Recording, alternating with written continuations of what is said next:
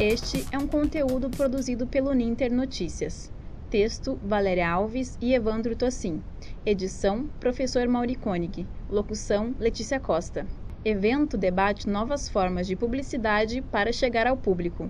Se você mora em alguma cidade brasileira de médio ou grande porte, talvez já tenha se deparado com algum outdoor digital. Grandes painéis digitais luminosos existem há bastante tempo na Times Square, em Nova York, Estados Unidos, e em Tóquio, no Japão, por exemplo mas só há 10 anos essa inovação chegou ao Brasil. Além dessa forma de mídia externa, o país também já conta com mídia indoor em elevadores e aeroportos. O outdoor surgiu no Brasil em 1929, São Paulo, a partir da inauguração da primeira empresa deste segmento no país, a Publix, em funcionamento até os dias de hoje. No início, os outdoors eram menores, recortados em formato oval e colocados em pôsteres. Distribuídos em vários pontos da cidade, os outdoors são inovação no setor de publicidade externa. Porém, isso não significa que o modelo tradicional irá ser esquecido. Abre aspas. Não tínhamos essa facilidade da televisão, da internet e do sinal digital. Fecha aspas. Lembra o presidente do Sindicato das Empresas de Publicidade Externa do Estado do Paraná, Homerson Faco. Abre aspas. Quem não reinventar e se estruturar vai ficar para trás, fecha aspas, afirmou Faco durante o EVCOM, encontro realizado nos dias 26 e 27 no auditório do campus Garcês da Uninter em Curitiba. Segundo ele, 90% das empresas de mídia exterior no estado são familiares. O objetivo do evento foi mostrar novidades do setor para empreendedores e estudantes da área.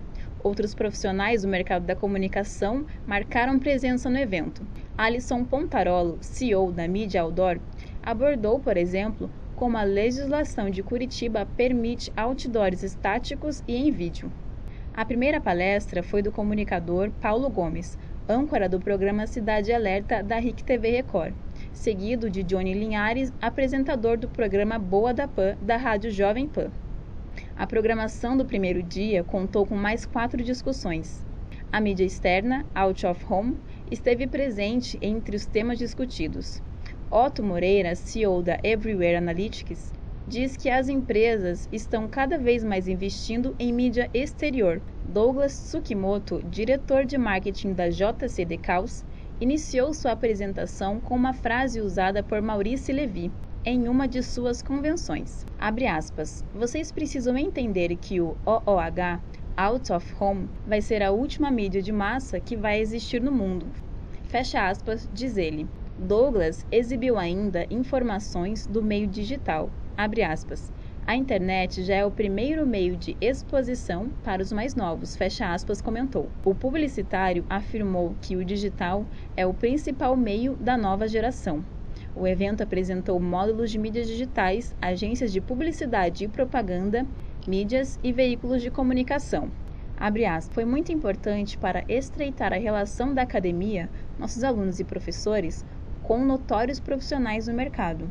Essa aproximação favorece novas parcerias e alianças nos cursos de comunicação social do Grupo Ninter também para os alunos lançarem novos olhares às políticas vigentes dos meios e veículos, compreendendo como o mercado de comunicação se alinha e ajusta às mazelas do segmento. Fecha aspas, disse o coordenador do curso de Publicidade e Propaganda da Uninter, Alexandre Correia dos Santos. Abre aspas. Num mundo cada vez mais globalizado e digitalizado, com a multiplicidade de opções midiáticas, Todos os meios de comunicação estão precisando passar por mudanças, se reinventar para garantir a manutenção e a permanência em um mercado que se transforma a cada dia e não permite falha de atualização, e deve estar conectado em tudo que é tendência vigente do mercado e segmento. O mercado de comunicação não admite mais players que não se atualizem ou que entreguem um serviço ou produto defasado em relação às práticas e aplicações mundiais. Fecha aspas, explica Alexandre.